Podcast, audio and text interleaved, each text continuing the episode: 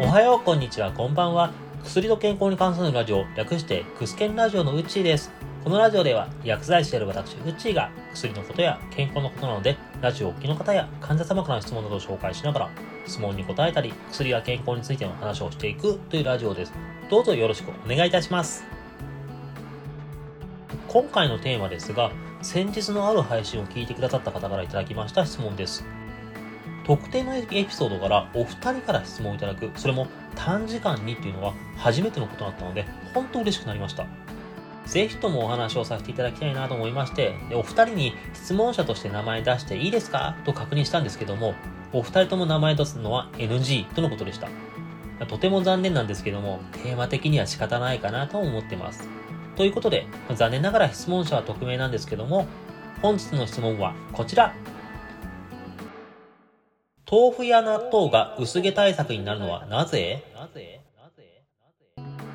質問の元になったエピソードは第43回の精力減退や薄毛対策にいい薬ってどんなのがあるかという話です。で、そのエピソードの中で男性ホルモンを取ってても豆腐や納豆が薄毛対策になるよという旨の話を僕はしました。で、これなんでっていう質問でした。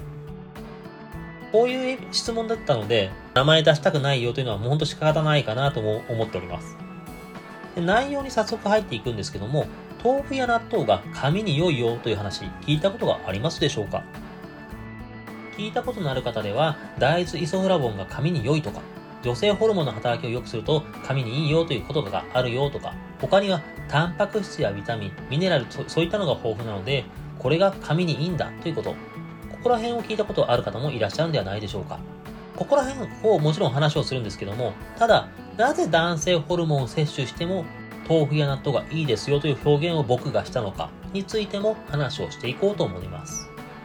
まず有名なところでは、豆腐や納豆、あとは豆乳などのいわゆる大豆から作られるものですけども、大豆製品には大豆イソフラボンという成分が入っております。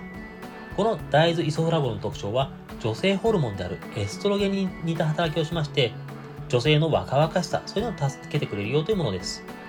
年齢を重ねるとともにエストロゲンの分泌量が減少していきますと、やがて更年期となり閉経を迎え、それに伴い更年期障害と呼ばれる体とか心の不快な症状が見られることがあります。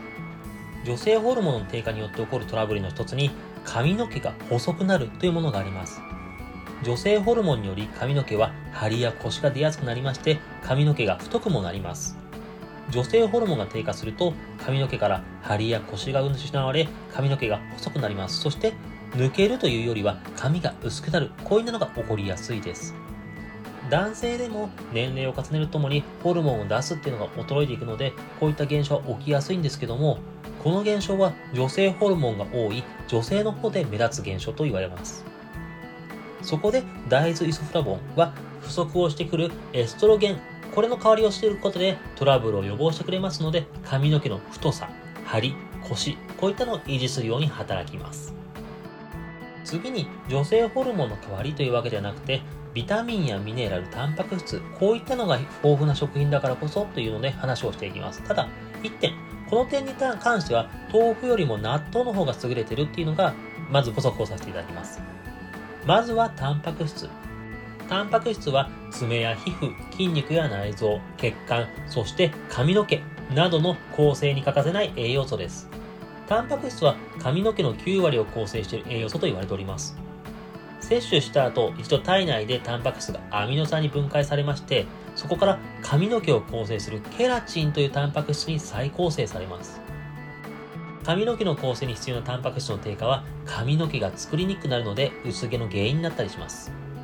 次にビタミン。納豆に含まれているビタミンにはいくつか種類がありまして、中でも髪の成長に効果があるのがビタミン B 群、これ B 群と言わせていただくのが、よくビタミン B1、B2、B6、B12 とかビタミン B の仲間が入ってますので、これビタミン B 群と言わせていただきます。それとビタミン E です。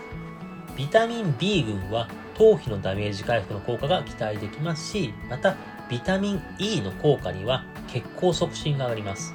髪の毛の元となる毛母細胞と呼ばれる細胞は、血液から受け取った栄養を使って分裂して髪の毛になります。つまり血行を促進することは、毛母細胞に栄養を届けて髪の成長を促すことになります。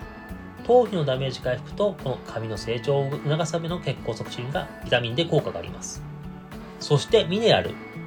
納豆にはセレン、カルシウム、亜鉛、カリウムなどのミネラルが多く含まれています。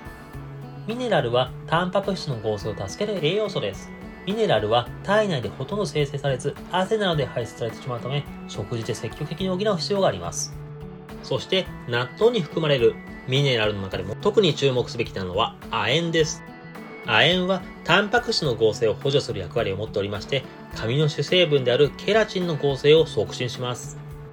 このようにミネラルも髪の毛にいい働きをしてきます。で、これ納豆じゃなくて普通の大豆とかの方が加工もしてないし栄養にいいのではないかとも思われるかもしれません。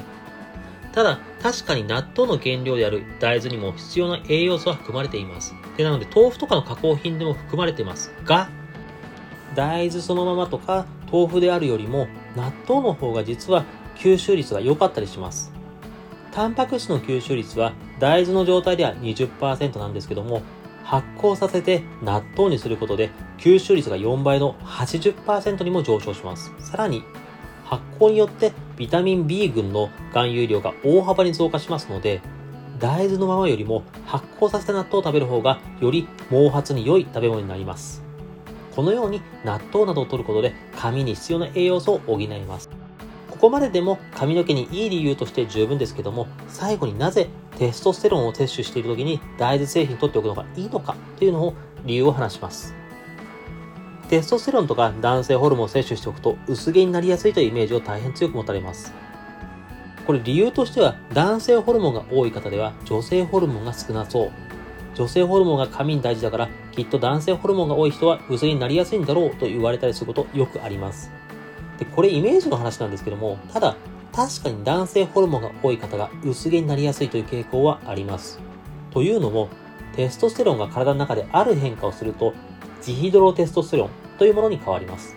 このジヒドロテストステロンは毛嚢という髪の毛の毛根部分を包んでいる部分、これを弱らせます。すると毛根を包んでいられなくなりまして、結果的に毛根から髪の毛が抜けていく、薄毛になるという状態になります。テストステロンが多いという方は当然ジヒドロテストステロンになる材料が多いので薄毛になりやすいと言われますが、あくまでテストステロンのままではこの毛根が抜けていくという現象は起きないと言われております。なのでテストステロンが多い方でもジヒドロテストステロンに変換しなければ薄毛になるリスクを減らせます。テストステロンは体内で 5α リダクターゼという酵素と反応するとジヒドロテストステロンになります。で、大豆イソフラボンにはこの 5α リダクターゼの働きを邪魔するという性質があります。この酵素が邪魔されてうまく働かないことでテストステロンがジヒドロテストステロンというものに変換しなくなりますので、薄毛のリスクを減らせます。そのためテストステロンを摂取してでも大豆イソフラボンが多い食品、例えば豆腐や納豆、豆乳、こういったのを摂取しておけば薄毛対策になります。実際のところ AGA とかよく言われるのところでもこの 5α リダクターゼの働きを邪魔するという薬が大変多く出ておりますので、実際にも効果が期待できると思われます。以上が質問に対する僕なりの返答です。それではここからは本日のワンポイントです。本日のワンポイント、大豆イソフラボンは摂りすぎるのはダメなの？どんなに体にいいものでも摂りすぎは良くないよということは本当によくあります。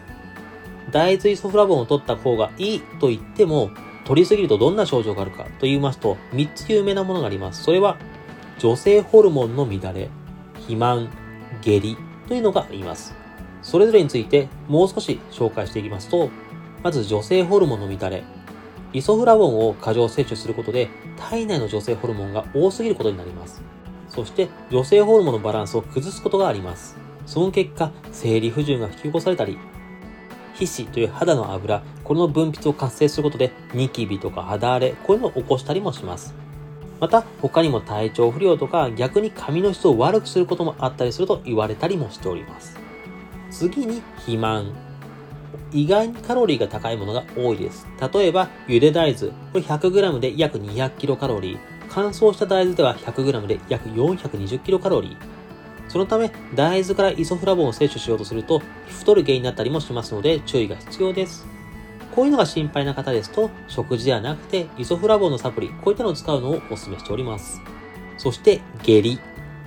大豆には不溶性の食物繊維が多く含まれております。水に溶けにくい食物繊維のことですけども、この不溶性食物繊維は腸の動きを促進させる効果があります。なので適切な量を守っていればイソフラボンは便秘の解消につながるのでいいんですけども、過剰摂取をすると腸の動きが活発になりすぎてしまいまして下痢をする原因になったりもします。また過剰摂取でホルモンバランスが崩れることも下痢につながったりするので注意が必要です。じゃあイソフラボン1日でどれぐらいの量かと言われますと、だいたい1日70から75ミリぐらいと言われております。